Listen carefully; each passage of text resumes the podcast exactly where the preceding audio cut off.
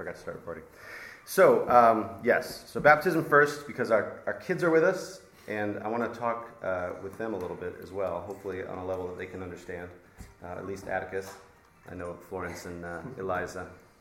They might not pick up as much of it as, uh, as we like. Um, but, uh, but, yeah, we'll start there. So, um, the first thing about baptism, Atticus, do you know what baptism is? It involves water. Did you know that? Yeah. Ooh, Atticus doesn't like water. Don't you like water? Oh, you do? I like Dad's being silly? too. You like water too? Do you remember when you got baptized? Remember when, when Uncle Ben put you in the in the big tub? Remember when you got baptized? Yeah.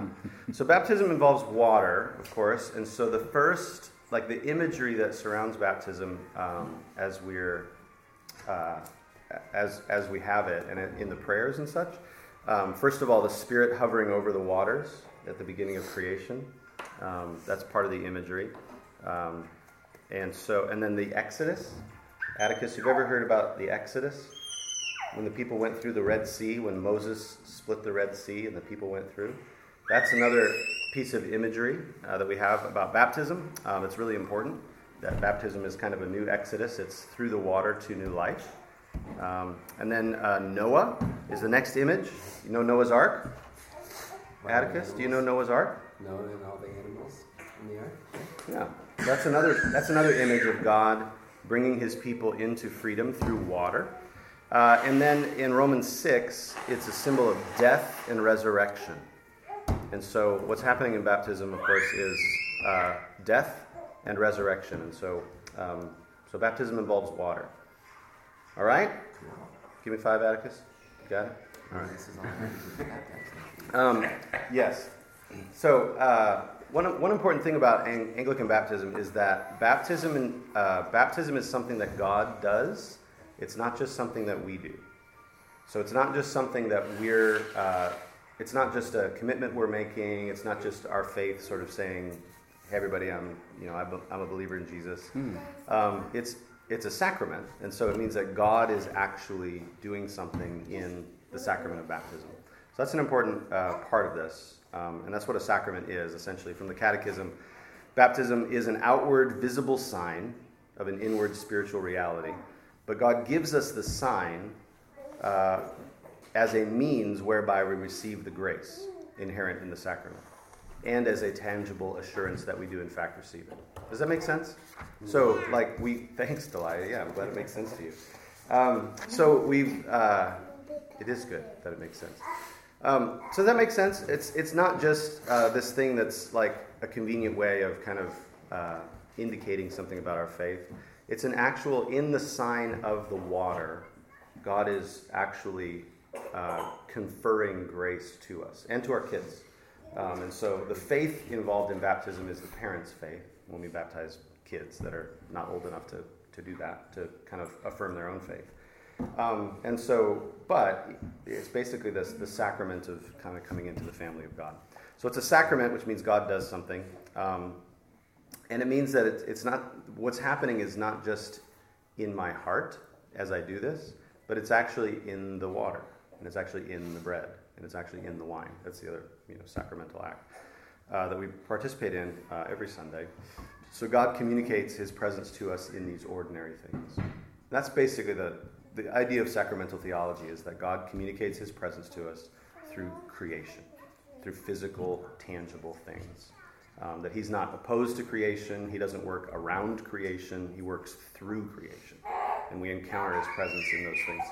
And it's what, it, what it's meant to do, what, what the capital S sacraments are meant to do, is essentially help us into a life where all of life has become sacramental where we encounter Christ not just in the waters of baptism and in the bread and the wine on Sunday, but we encounter Christ in our neighbor. We encounter Christ in the poor. We encounter Christ in our spouse, in our kids, uh, where we learn to receive the grace that God is communicating to us uh, through creation. All right? So we've talked about this before. Um, it's sort of like you know, have you guys ever been driving and there's a sign that has a picture of a deer on it? Like, what does that mean? Deer crossing. Deer, could- Deer crossing. Yeah, deer could be in the area. What, keep your eyes peeled, right? So if I if I veer off and hit the sign, have I hurt a deer?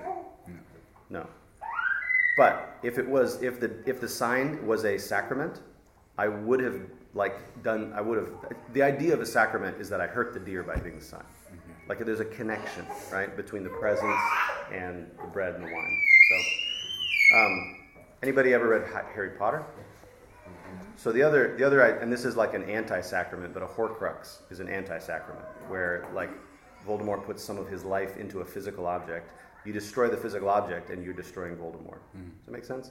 But sacraments are kind of the opposite of that, where it's like actually it's not killing anything; it's giving life. And so we really do receive God's God's uh, presence. God communicates grace to us in the sacrament of baptism. So that's why that's why we baptize babies. Is like well, God's grace is available to them as members of the household of God. So you know, let's baptize them with the trust that eventually they will. We're going to raise them as Christians, and they will make a profession of faith later. Um, that will be their own, um, hopefully. So. Um, so anyway, so that, that kind of thinking though was, was pretty prominent in the church until about the 15th, 16th century when rationalism uh, kind of came into being. And so it, some of the reformers were pretty scandalized by that. So they tried to get rid of any sacramental hint uh, in. And th- that's why you have a lot of Protestant traditions today that don't believe that anything's happening in baptism. Like, to me, it feels like a weird thing to try to like affirm nothing's happening here, right? This doesn't mean anything. like, uh, so it's it's. But but I understand it because they they were so worried about sort of magic and you know the, the ways that people were kind of treating sacraments. So I get it. Um, but we are inheritors of this kind of thinking as Westerners. Like we have kind of most of us have a Protestant mind that that thinks that's weird, or we don't really think like that. We think there is the ordinary world, and then there's spiritual stuff that I do. But uh, the thing I love about sacraments is that they bring those two together, and they say you can't separate these. Like this is bread and it's wine, but God communicates His presence through it. Something happens when you take the bread and the wine that doesn't happen when you don't. Something happens in baptism that doesn't happen if you just raise your kid as, as a Christian, right? So, so it's important.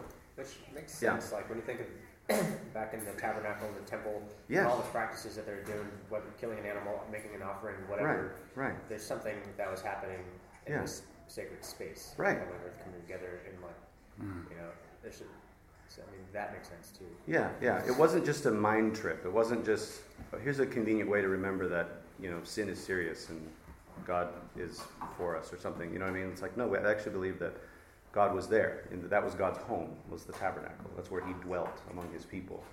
Um, and you see this too, even the, like when they're wandering in the desert, right? God's presence is there in a pillar of cloud mm. and, a, and a pillar of fire. There's a physical manifestation of it. And you see this all like there's some weird stories in the Old Testament that communicate this as well, like people falling on the. Wasn't there something where people fall on the bones of Elijah and they get raised from the dead, Elijah. or something, right? Yeah. So that's that's it. And then even in the New Testament, like you remember where Paul, he was so busy making tents, he couldn't pray for everybody. He wanted prayer, so he just like takes this takes his handkerchief like off his sweaty head probably, and he's like, "Here, take this to them." And then they take the handkerchief around, and anybody who touches the handkerchief gets healed. We think, oh, that's bizarre. No, that's sacramental. You know what I mean? Like there's there's a there's a sacramental element to that. It's not, and again, it's not magic. It doesn't work automatically. Faith has to be present, but it is. Uh, there's a mystery there where it's like there's something about the handkerchief. I guess you know, like that's interesting, isn't it? So, does that make sense? Yeah, so let's go ahead. Yeah, please. I just have a question because it's kind of like a practical situation that happened, but basically when I was trying to explain this to a family member, um, there, I don't know if it's just like the binary is true. So like if our, so if Delia's cousin was not baptized, yeah. Then so when I when I was explaining this, she was like, oh, so like so and so doesn't have grace. Uh huh. Yeah. Um. So I don't know how to respond to that. Yeah. Yeah. I'm like, um, what?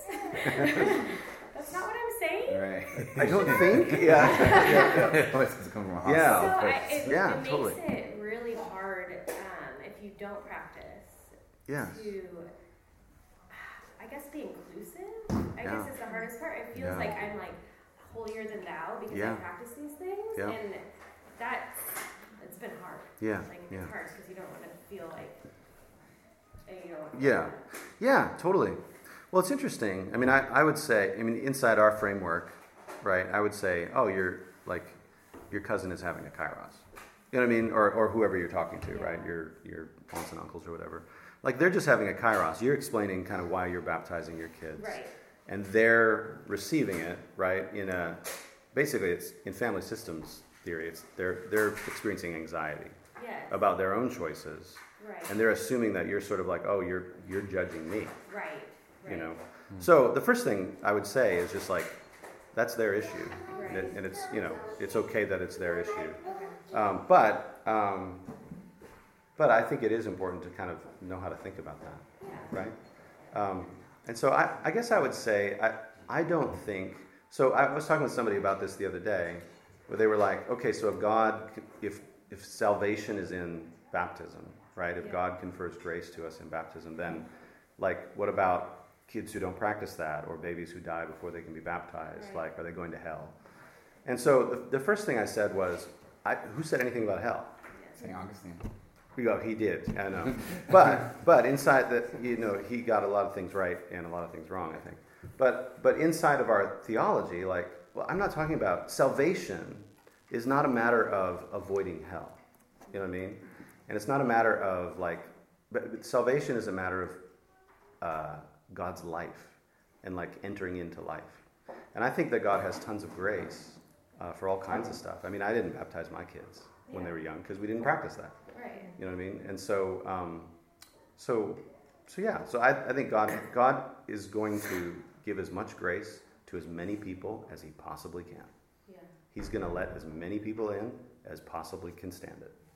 Like that. That's that's my theology. And so I, I would just, you know, I mean, I don't know what your relationship was like with them, but like, I think for me, I would just say like, no, that's not what I'm saying.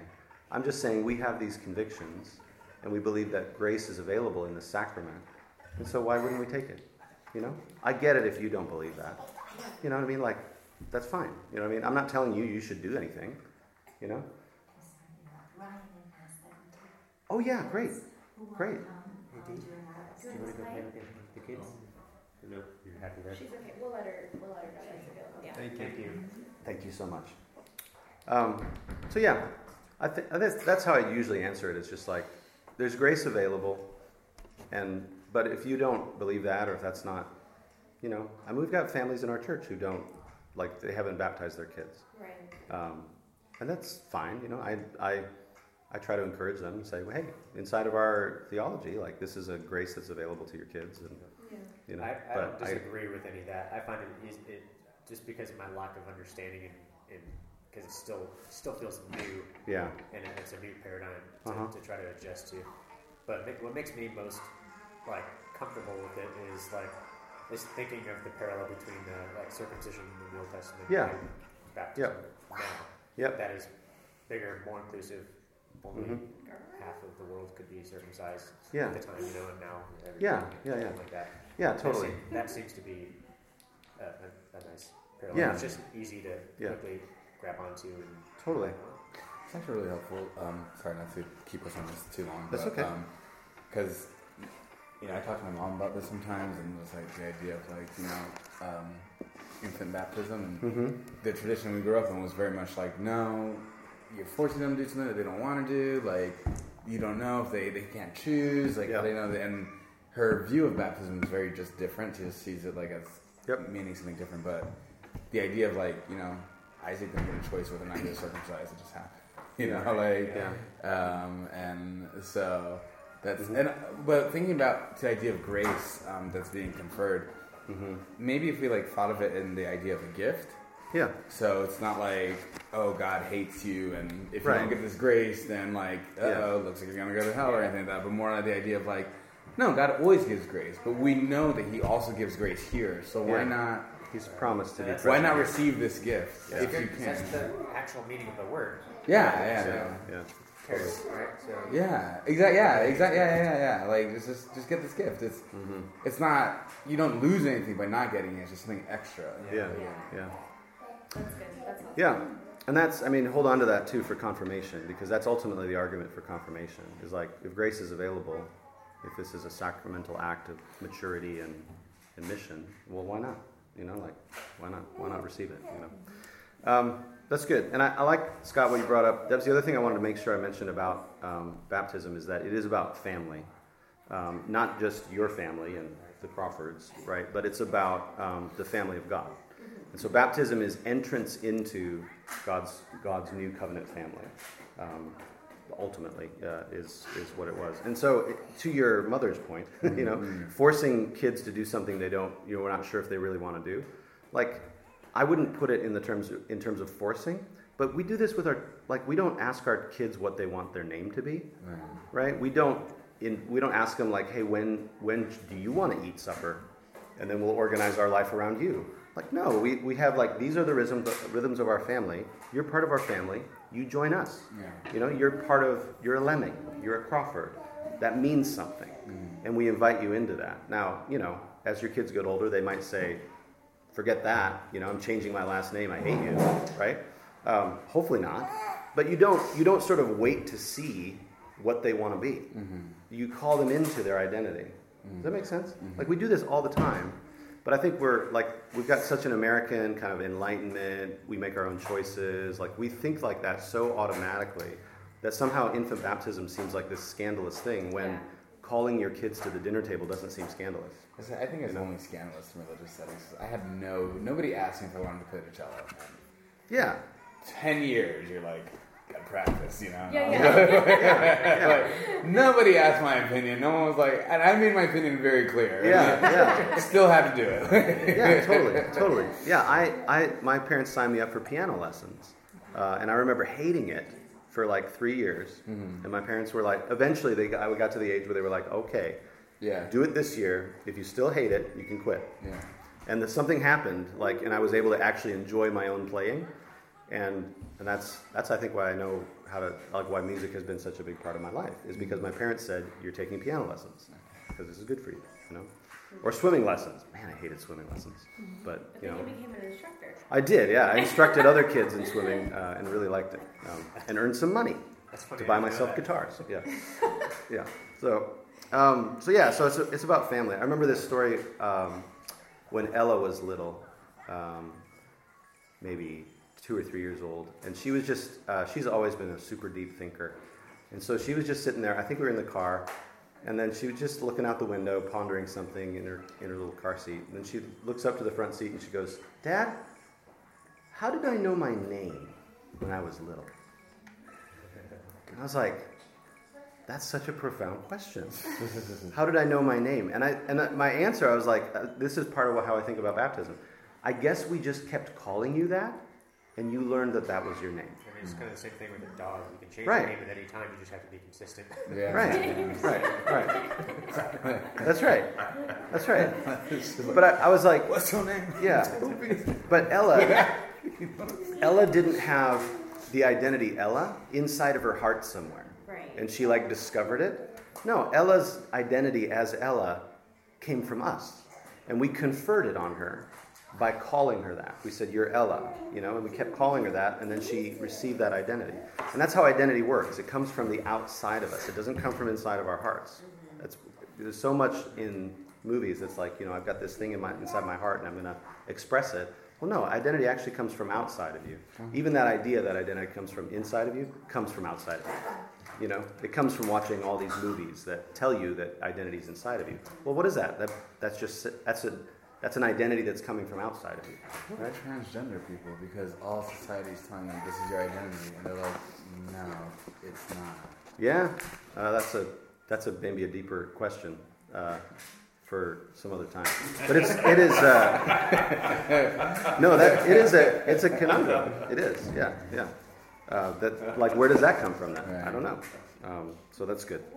Um, so yeah, it's about family. It's about um, you know, we've been told we're supposed to carve out our own identity, um, but really, like, and this isn't an oppressive thing. Like, it's it's a it's a it's a family thing, right? It's you invite them into their identity uh, as as a as a person and as a Christian, and obviously, it is important that they make a commitment of faith later on, and we never want to force that. We never want to assume that.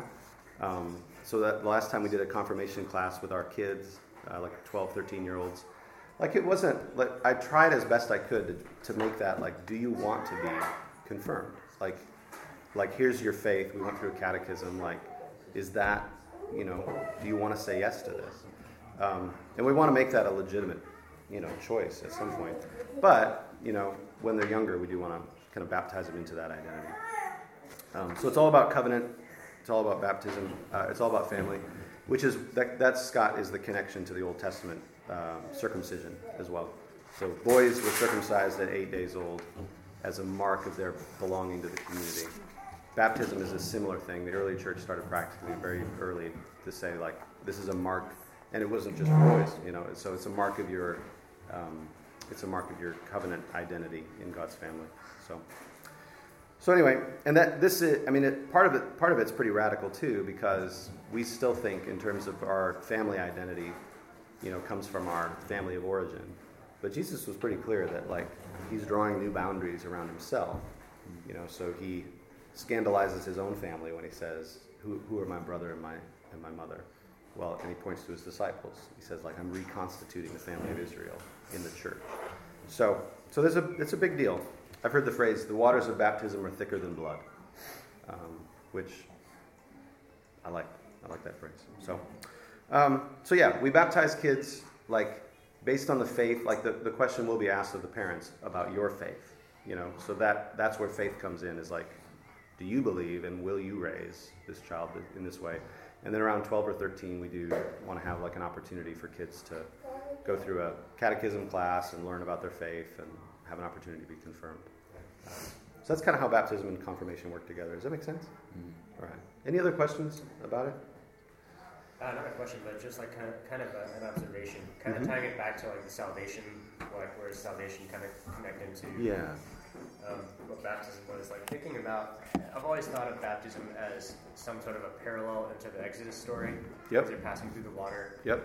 And then like when they're coming, when they're about to pass through the waters, there's a part where it says, I can't remember, but something to the effect of like, as you're about to pass through these waters, see the salvation of God on the other side, something mm. like that. Yeah. And it doesn't like it would be silly to think like, oh, once you pass through this water, now you're going to get to go to heaven. It was like, no, you're now actually going to be saved from your enemies, and here's just this finite moment in yeah. your life right now that's a gift, yeah. right? Salvation, gift, charis, whatever. Yeah. Um, yeah. And, yeah. Uh, new new life. They had a lot of growing to do. Right. And they didn't do very well. You know what I mean? Like right. wandering around the desert for 40 years. Like that's what happens after Exodus, right? Yes. Um, yeah, exactly. Where, you know, God's trying to grow them up into the people that He's called them to be. Yeah. Yeah. Yep.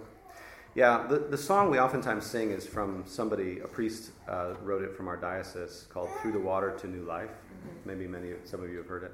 Um, but you can look at the imagery there. He, he uses that imagery, the spirit hovering over the water, um, I think he uses Exodus, uses John the Baptist baptizing Jesus, uh, and then he used our baptism. So those are the, th- the four kind of verses of the song, are those images of through the water to new life. Jesus goes through the water to new life, and then we go through the water to new life. The Israelites went through the water to new life. And I think the Spirit hovering over the waters is the first verse. So um, that and that you know creation narrative too is through the water to new life because the, the indication seems to be that the earth was sort of covered in water and there was this chaos. You know, water always represents death and chaos, and so we go through the water with Jesus. So under the water means death, chaos. You know, dying to sin, being cleansed, and then coming up out of the water is uh, resurrection, and so sharing sharing in Christ's life. Yeah, so. and then actually, this is a question: Where, how, how far? Like, what's the story of, of the term confirmation kind of coming into play? I guess in church history. Yeah. You know, because if like. Uh, we talked about the, the whole consent. Oh no! Poor girl. Bonk. Got a bonk. Yeah, it was a good one. It was a good one. You can tell, you can tell by how quietly they cry. It's yeah. like the initial cry, and then uh, what's the space, space between space, the. Space, space, space, space, space. Yep. The longer the space, the louder the next cry. So it's very. My kids would just hold their breath and pass out. it was just great to watch. Yeah. Breathe. Yeah. Breathe. Yeah. He's breathing again. Yeah. Everything's fine now. People like, your kid's not breathing, I'm aware He, Give it three he does seconds. this all the there time. There it is. There it is. There's the breath. Three of my kids and five did that. Oh, That was so like, wow, funny. that would have been a hold the breath, pass out. Yeah, yeah. That's. I know. That is so After a funny. stops fazing you. Like they're gonna pass out. I It's know. fine. Like, She used funny. to just get so upset she would throw up. Oh yeah. yeah. Really? Wow. Oh Yeah. my goodness. Especially at that age. No, but yeah, I, I wonder about like when. Yeah. Uh, We'll we'll talk about that. confirmation is Yeah. like the uh, the opportunity for consent. You know, in the sense, like if you didn't get consent as a child to get baptized, well, now you have the opportunity con- to consent to your own confirmation. Yeah, yeah, yeah. Basically, you, you're reaffirming your own baptism. Yeah. Yeah, and you're, you're sort of claiming it is an important moment of faith for people, for children especially who are who grow up in the faith. Um, and we'll talk about that in just a little, in just a little bit. Uh, do you guys want to look at your packet here real quick? Yeah. So this is the baptism service. The confirmation service is in there as well. Um, so the first page is just some uh, just some information about baptism, the sacramental rite. Um, so yeah, there's just some instructions there. Um, so if you go to the second page, which is printed on both sides, uh, it says Holy Baptism. Sorry, the, the page you're on, Carlo. oh. Um, so it's a it's a different service. Traditionally, uh, as you can see up there, it's the Easter Vigil is a traditional time to do baptisms. Uh, Pentecost is a traditional time to do baptisms. All Saints Day, which is when we're doing baptisms, or the Sunday after All Saints Day. Um, All Saints Day is November first. We're doing baptisms November third. And then there's one more. I missed one. Oh, the baptism of our Lord in Epiphany. Um, we've, we've done baptisms kind of just whenever, but um, I thought it was kind of fun that we were able to do it on All Saints Day this year. So it's a different, uh, it's a different service. We do it during Sunday worship. Um, and you can kind of see the greeting there is a little bit different, talks about baptism. And then um, that little thing after Amen, it just says the liturgy continues with the appointed lessons, uh, which is scripture. And then there'll be a sermon, and then as a, the response to the sermon will be the baptism, essentially. Okay? So the, the response to the sermon is now we're going to baptize. So the celebrant exhorts um, the, the congregation. The celebrant is the priest who's uh, celebrating the Eucharist. Um, the presentation, so adults and older children. I don't think we have any of those, so we'll skip that one and go on the next page to infants and younger children. Um, and so there will be a sponsor, godparents or sponsoring parents. So for Florence, uh, since I'm celebrating, uh, Deb can maybe come up and present. Maybe it'll be the sponsor. Um, I was going to see if John. I'll ask John in a little bit uh, who, who's going to be sponsoring their kids. Um, so anyway, so that person says, "I present Florence Lemming to receive the sacrament of baptism." Hey, John, do you guys have sponsors or godparents for your kids? Uh, probably. Okay, Uh, for baptism, yeah, for baptism. all, all of our parents will be here. So one Okay, of them. Does yeah. that count? Yeah, um, yeah, But they they're can. not confirmed in the church. But Uh, if you guys I don't think that- confirmed. Yeah, I'm not sure. Presented individually by their godparents or sponsoring parents. So yeah, so it's somebody. I think somebody beside the parents of the child presents presents the child for baptism. So I think you could use a family member, uh, or perhaps somebody that is in, like close to your family from the church. Okay. I don't know if like the Ruarks could present or We something like that. about Yeah, yeah. that'll okay. Probably, that would Okay. be great. All right. So I, that that's somebody does that. I present Florence Lemming for to receive the sacrament of baptism, or I present, you know, um, Atticus Dennis. Is that right? Mhm. Dennis was my dad's name. Um, so anyway, and then they do that, and then they uh, they're asked the, the sponsoring parents and godparents are asked, you know, will you will you help this child grow um, in, in faith, basically. Uh, are you ready to undertake this? I am, the Lord being my helper. So the sponsoring, it's when you ask them, like it is a little bit of a big deal. You know what I mean? To like Yeah, to totally. promise to be able to do this. So, um, so yeah, I don't think it needs to be somebody who's confirmed in the Anglican Church necessarily. Okay. I think it's just whatever you guys would like to, to do. Um, all right, and then there's the examination, profession of faith, where basically um, they a I'm going to ask you parents, uh, kind of you, you, basically the baptismal vows. You renounce the devil? Do you renounce empty promises? Do you renounce sinful desires? Do you turn to Jesus? Do you joyfully receive the faith? Obediently keep God's commandments, walk in them, etc. Okay? You guys say, I will. Um, and then we ask the congregation, are you guys going to do everything you can to support these persons, and they say, We will. And then we say the Apostles' Creed together. On baptism days is when we do the Apostles' Creed uh, instead of the Nicene Creed. And so that's done kind of with uh, the questions from the celebrant you believe and trust in Jesus Christ. The whole church does that together. And then there's a litany for the candidates. This, this functions as the prayers of the people for the day. Um, and so I think Spen- I'll probably have Spencer do this since he'll be our deacon at that point. And so he'll, he'll pray uh, those prayers. We'll all pray those responses together. Then the celebrant on the next page prays for the candidates. Um, and then we come to the sacramental part of it. So now that we've kind of settled, okay, you know, we're, we're all set here. Um, deacon will pour the water, and we'll, we'll start the, the sacramental part of it. Um, there's thanksgiving over the water. Um, this, you, you'll notice kind of halfway down the page there it says, Here the celebrant touches the water and says, Now, Father, sanctify this water. That's You'll notice that happen uh, at the table as well. There's a touching of the cup, there's a touching of the bread.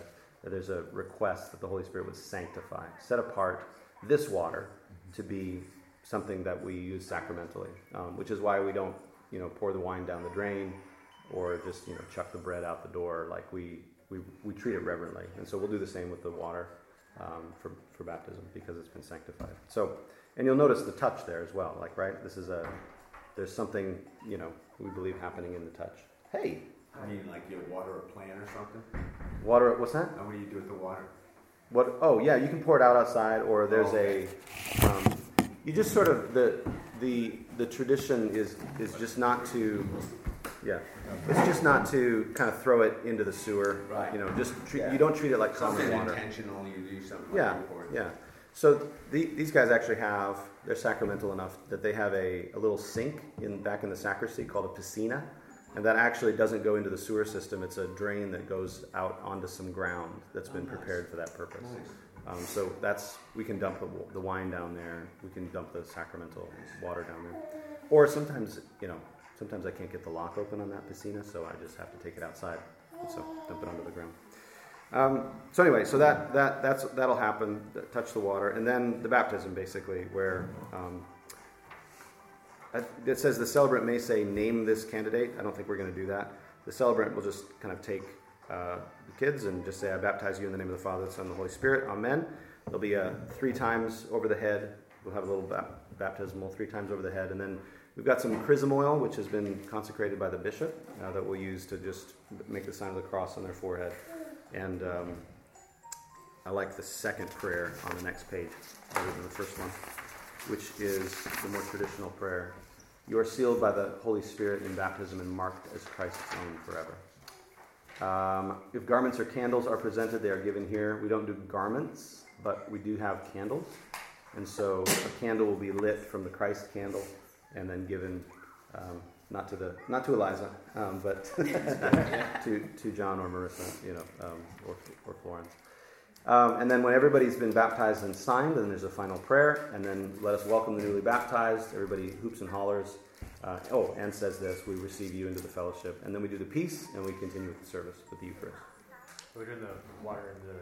Oh, you know what? You didn't do that last time. I, I just have a very good memory of my dad just getting water in his face. Great.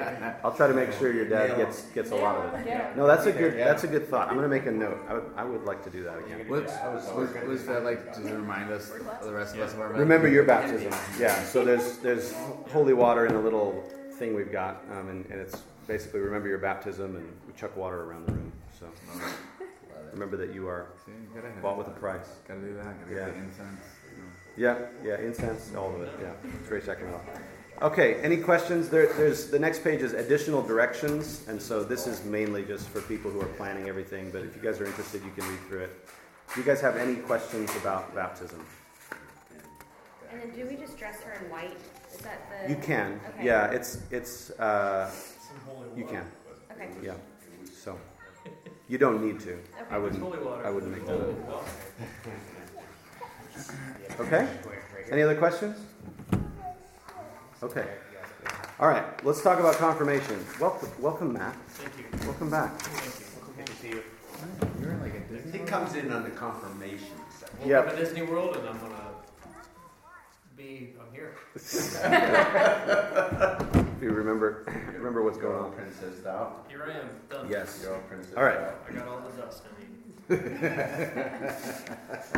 Um, so before we run through the service, let's talk a little bit about uh, confirmation. Um, so confirmation is not a sacrament like baptism in the Eucharist is, but in the Anglican Church, it is often called like uh, a sacramental act, uh, or rites commonly called sacraments. So basically, the the set of the Eucharist and baptism are set apart as something that Christ specifically commanded. Um, and he promises specifically that he will be here uh, with his presence uh, to meet us. That make sense? But because those sacraments are meant to open us into open us up into a life of sacramentality where we, we just live in sacrament, there are also other acts that are commonly called sacraments where the church has recognized, you know what, God does confer grace in these acts. So there's the laying on of hands, you know, that kind of thing. So sacramental rites. Um, the other ones in the Anglican Church are absolution. So if you confess your sins to a priest um, and receive absolution, that's a, considered a sacramental act. Uh, ordination, Spencer's going to be doing that this weekend. Um, that's a sacramental act. Marriage is considered a sacramental act, and the anointing of the sick, unction um, for for the uh, for the sick. What about priesthood? Uh, that's ordination. Oh, Yeah, oh, yeah. okay. So ordination to deacon, priest, or bishop is considered a sacramental act. Yep. Um, so basically, they're sort of deeply charged locations of God's grace, um, but they're not quite the same thing as baptism in the Eucharist, uh, because those are considered necessary for salvation. Um, baptism the Eucharist. Um, so confirmation. This is your question, Scott, from earlier. Confirmation. Where did it come from? Uh, confirmation arose out of the early church's reflection on Scripture in connection with one, how one became a Christian. So it was first used to describe what happened when a bishop would lay hands upon, pray for, and anoint the forehead of a newly baptized with oil, signifying the gift of the Holy Spirit. So we actually do that um, in, in baptism, but the bishop isn't there, but the oil that the bishop has blessed is there. So uh, we, do, we do that, but the newly baptized and confirms, confirmed would then receive their first Eucharist. So gradually, that's kind of the ancient church. Gradually, in the Western church, confirmation became separable from baptism. So it used to happen right at the same time, Yeah. and it still does in the Eastern church, where they baptize babies and then they they they confirm them, and then the babies receive their first Eucharist. You know, like they just give them a little tiny piece of bread and wine and a little dropper, put it in their mouth. You know what I mean? And so they receive their first Eucharist right away. In the Western church, those things became separated. Baptism became separated from Eucharist. And so for Anglican churches, the normal course would be that you were baptized as an infant, and then what we do as a teenager, you undergo some instruction, and then you're prepared for confirmation. Does that make sense? Yep. So it's just, it's kind of how the tradition developed. I missed the dropper thing. What's going on? Oh, Oh, in that's- Eastern churches. That's just an interesting anecdote. Yes, yes. Oh, Interesting okay, anecdote. okay. I There will be were- no there will be no droppers filled with Oh, wine I for your thought you were babies. going Yes. to. I was like, wait, what? Hold on. Not that I would care, I want but. A dropper. Yeah. No, in the in the Eastern church, that's they they baptize babies, they confirm them, and then they give them their first communion all in the same day. Got In the Western church, it's become separated, where confirmation is for kids who can understand their faith. They receive instruction, and then they're confirmed in their faith. And then as far as, we don't do first communion then. No, first communion is basically whatever. Yeah, it's not like a big deal. It's not a like big in deal, Catholic like- churches, yeah. oftentimes it's first grade or whatever. But for Anglican churches, it's just like we just ask parents. If if I see a kid there that I don't know, and you know the kid isn't indicating if they can receive or not, I'll just ask the parents, can they receive? Mm. And then I just trust whatever whatever the parents decide. You know. So some some parents, I think, I don't know if anybody in our church has done this, but some parents have said like we don't want them to receive yet. That's fine. Um, but other parents, I But in our tradition, they, they have to be baptized. yeah, Right. yeah. That's the requirement is to, to receive communion, you need to be baptized. Okay. So. And if anybody ever wanted to receive without being baptized, I would just say, why don't you want to tell me why you want to receive without being baptized? That doesn't make any sense. Mm. You know what I mean? If you think there's something sacramental in the bread, Mm. well, why wouldn't you want to receive the sacrament of the water? Hmm. Right? So, um, I probably wouldn't be that sassy, but I would. Sassy. At the altar. But I probably would. yeah, I would just bring up the question gently. Yeah.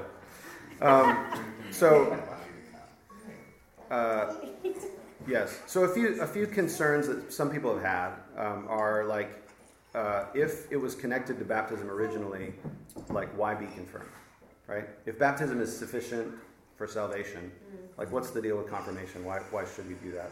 Um, and uh, what if there's no bishop around to offer confirmation? Because confirmation is the realm of the bishop. So Matt and I can't confirm you, which is why we had to schedule the bishop to come to do confirmations.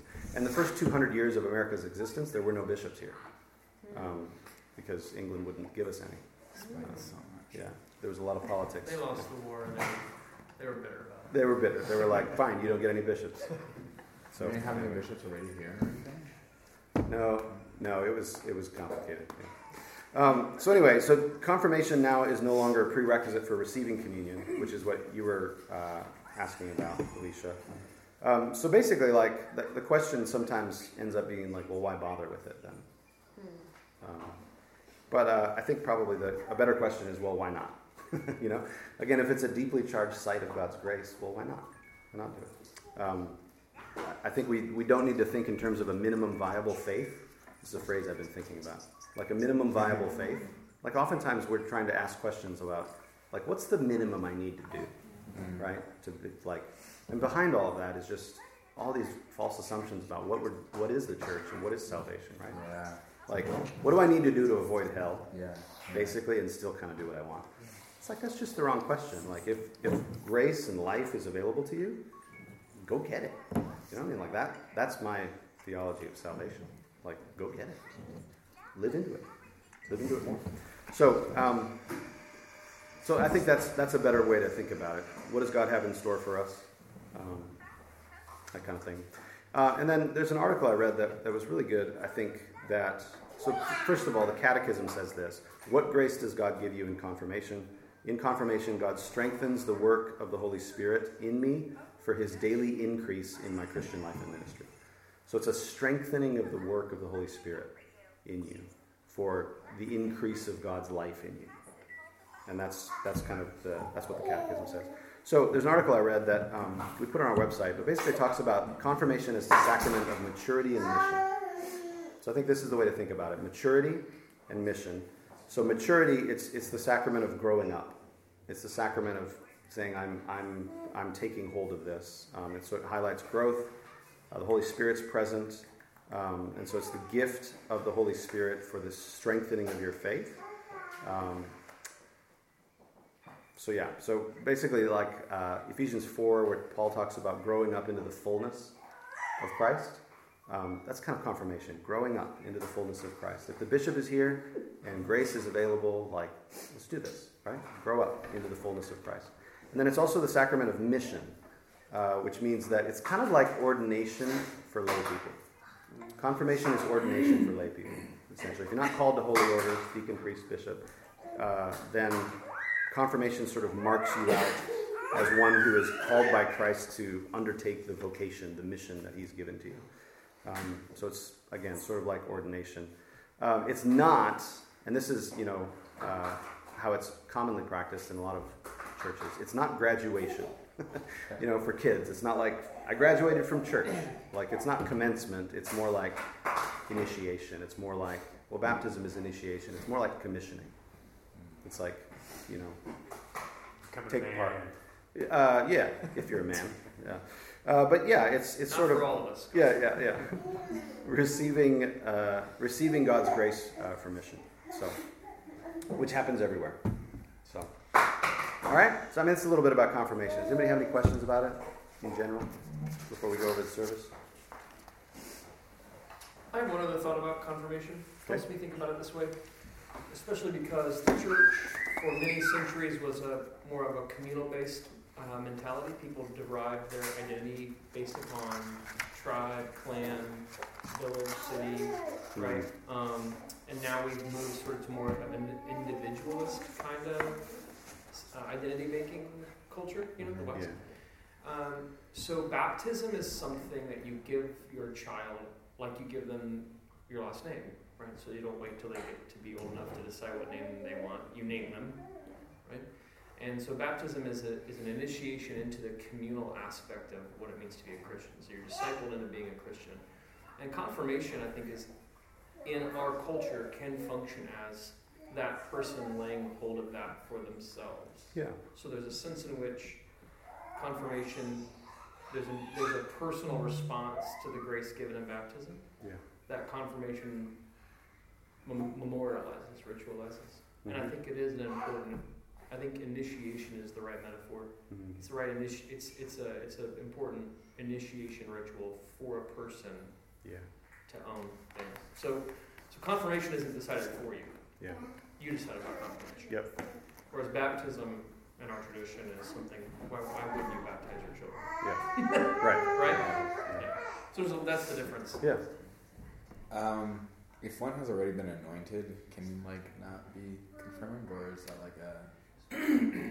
Uh, well, it depends on what you mean by anointed. Just like It was like a. a it's like a ceremony in the church.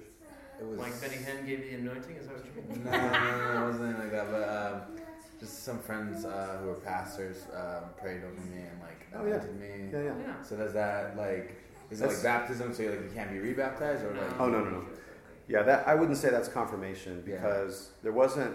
One of the other important parts about this is that it's a connection to the church, capital C, church, and which in Anglicanism and Roman Catholicism and Eastern Orthodoxy, we believe that is located in bishops. Like the unity of the church, the the bishop, the office of bishop is kind of like the sacrament of the unity of the church. Now it doesn't, you know, I mean, like those three branches of the church are not in communion with each other, so that you know it's problematic. But it is a sort of theology that we hold on to to say there is something about being being confirmed by a bishop that connects you to the church, kind of the, the worldwide church. Even though yes, we have our divisions and you know we fight all the time, and, but you know that's not new. We started fighting pretty early, you know, church history. um, but yeah, so the the bishop is kind of a he's not just like a like a super priest or something like that, but it's it's an office that actually is meant to communicate that the church is one, and we, we submit to that. So, Yes.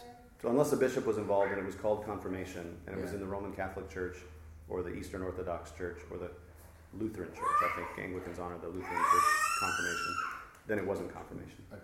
Now there are some who have been confirmed though, like Sean and Katie, and they will be received. So they won't actually be confirmed again. They will be received, but that's because the Anglican Church, those other those other church groups, those fellowships, Mm-hmm. they have some regard for the office of bishop, Yeah. and so they say that's confirmation. Yeah. Same way they say if you've been baptized in the name of the Holy, Father, Son, and Holy Spirit, you've been baptized. You don't need to be baptized as an Anglican Right. necessarily. Um, so they, they see the same thing with confirmation, but it would have to have been with a bishop in one of those fellowships. Gotcha. Yeah, that's a good question. Any other questions about confirmation? Okay, Do you guys want to run through the service real quick? Just kind of see what we're going to do next Sunday? This is, uh, there's no page numbers here, but um, it starts with preface to confirmation. Um, you may want to read that at your own discretion. Um, and again, this is just out of our prayer book. You're, you're welcome to grab one of these. Um, this is kind of like the nice fake leather version. Uh, there's also a hardcover version that's a little bit less expensive. Um, so confirmation, reception, and affirmation. You guys look to this page here. Uh, this is this is where we're at. So this is again kind of like baptism. It's a service that kind of stands apart. Uh, there's several things that we do that we don't normally do, and we take out other things that we normally do uh, for it. So uh, it starts with the bishop. Um, uh, actually, it says the celebrant, um, which may be different from the bishop. Our bishop prefers just to preach and not celebrate communion, and so uh, he's the bishop, and so we said that's fine. We'll do what you we'll do what you want, because we took a vow of obedience to the bishop. So yeah. Todd's an easy man to obey. Um, so anyway, so oh, never mind. The bishop is there. Uh, so the Lord will pour out His Spirit on all flesh. Sorry, it says the celebrant, and I was like, oh wait. Uh, so there's the opening. Uh, the opening. Uh, the opening acclamation is different than we normally do, and then the, the again that little line there. The, the liturgy continues with the lessons as directed in the Eucharist. We've got some special script. That's scripture. So we'll read scripture. Um, Todd will preach a sermon. Um, and then, as a response to the sermon, we do confirmation. Okay? So, same with baptism. So, the candidates are presented. Um, pre- pre- people should have a presenter um, of some kind, and so um, I can't remember if I if I emailed you guys about that about having a presenter. It can be your spouse if you have a spouse. That's fine. Uh, if you don't have a spouse and you want to be confirmed, just ask somebody who's like kind of walked with you in your journey of faith. You know, just somebody in the church that would be like, oh, I'd be happy to present you. That make sense? So, I presented last minute, presented my friend along with Matt and a couple of other, other priests for ordination at our retreat. He was just like, texted us, hey, will you guys, will you present me? And it was like, yeah, sure, we present you. So anyway, the presenters say, Reverend Father and God, we present these persons to receive the laying on of hands. Have they been prepared? They have. Um, the bishop says some words about confirmation, and then there's the examination where he asks you basically to, re- to repeat those baptismal vows that, that parents make uh, or people make before they are baptized. Do you re- renounce the devil? On The next page, do you renounce? There's three re- renunciations, three affirmations. Do you turn to Jesus Christ, joyfully receive the faith, obediently keep God's holy will and commandments? Then we ask the congregation, very similarly, will you help these people to do this? We will. And then the sacramental part of this then is not the water in baptism, but the sacramental part is the laying on of hands by a bishop. And so the bishop prays, and then those who are presented for confirmation, there's a confirmation, uh, there's two options there. Uh, I like the second option, it's a bit um, more similar to the older prayers that I'm used to, uh, but I, I, like it as well. Strengthen, Lord, your Holy with your Holy Spirit, your servant Carlo or Ellie, uh, empower her for your service. Sustain her in all, all the days of her life. Amen. So he just lays on hands, and that's it. People being received, it's a little different because we just acknowledge that you are have already been confirmed into what we would recognize as part of the one holy Catholic Apostolic Church.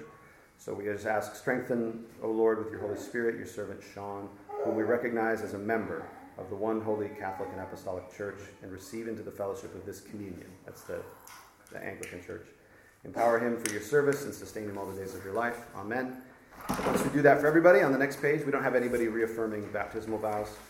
Um, that would be, by the way, if somebody sort of fell away from the faith or you know had a season of rebellion or something like that, and wanted to come back to the church and receive like a sacramental rite.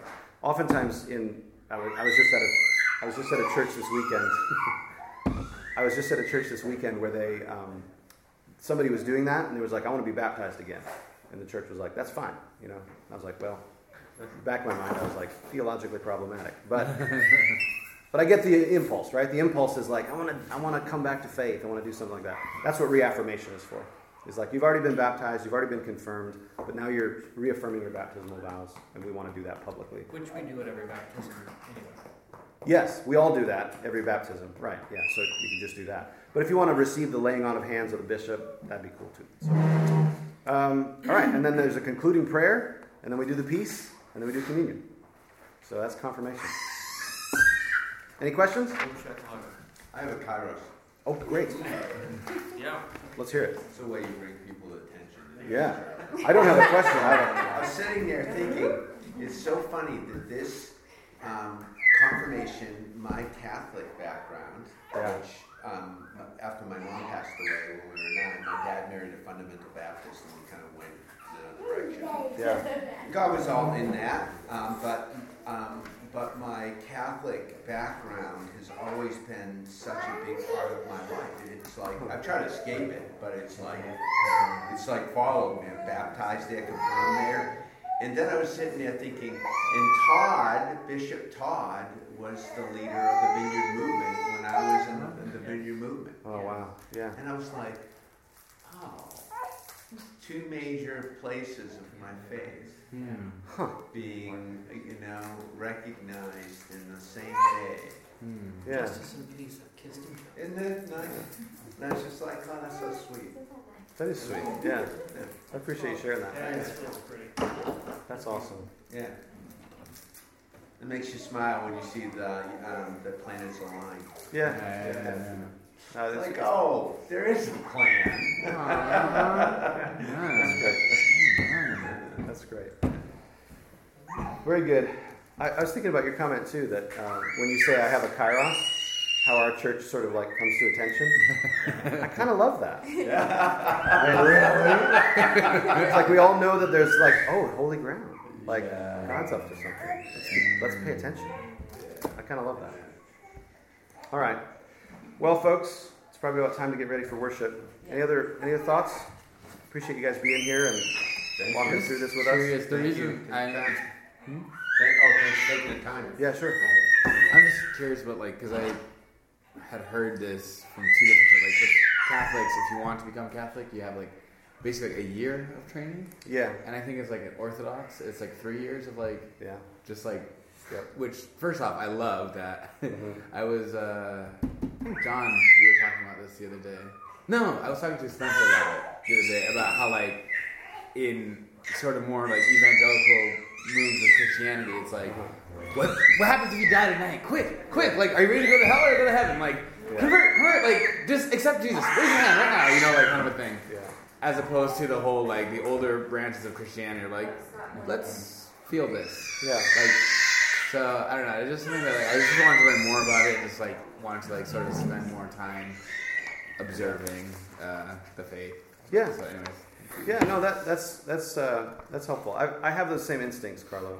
Just to say, I, I would love to call people into, and th- there is a there is a, actually a rite for, of like preparation for confirmation that, that you can go through Mm.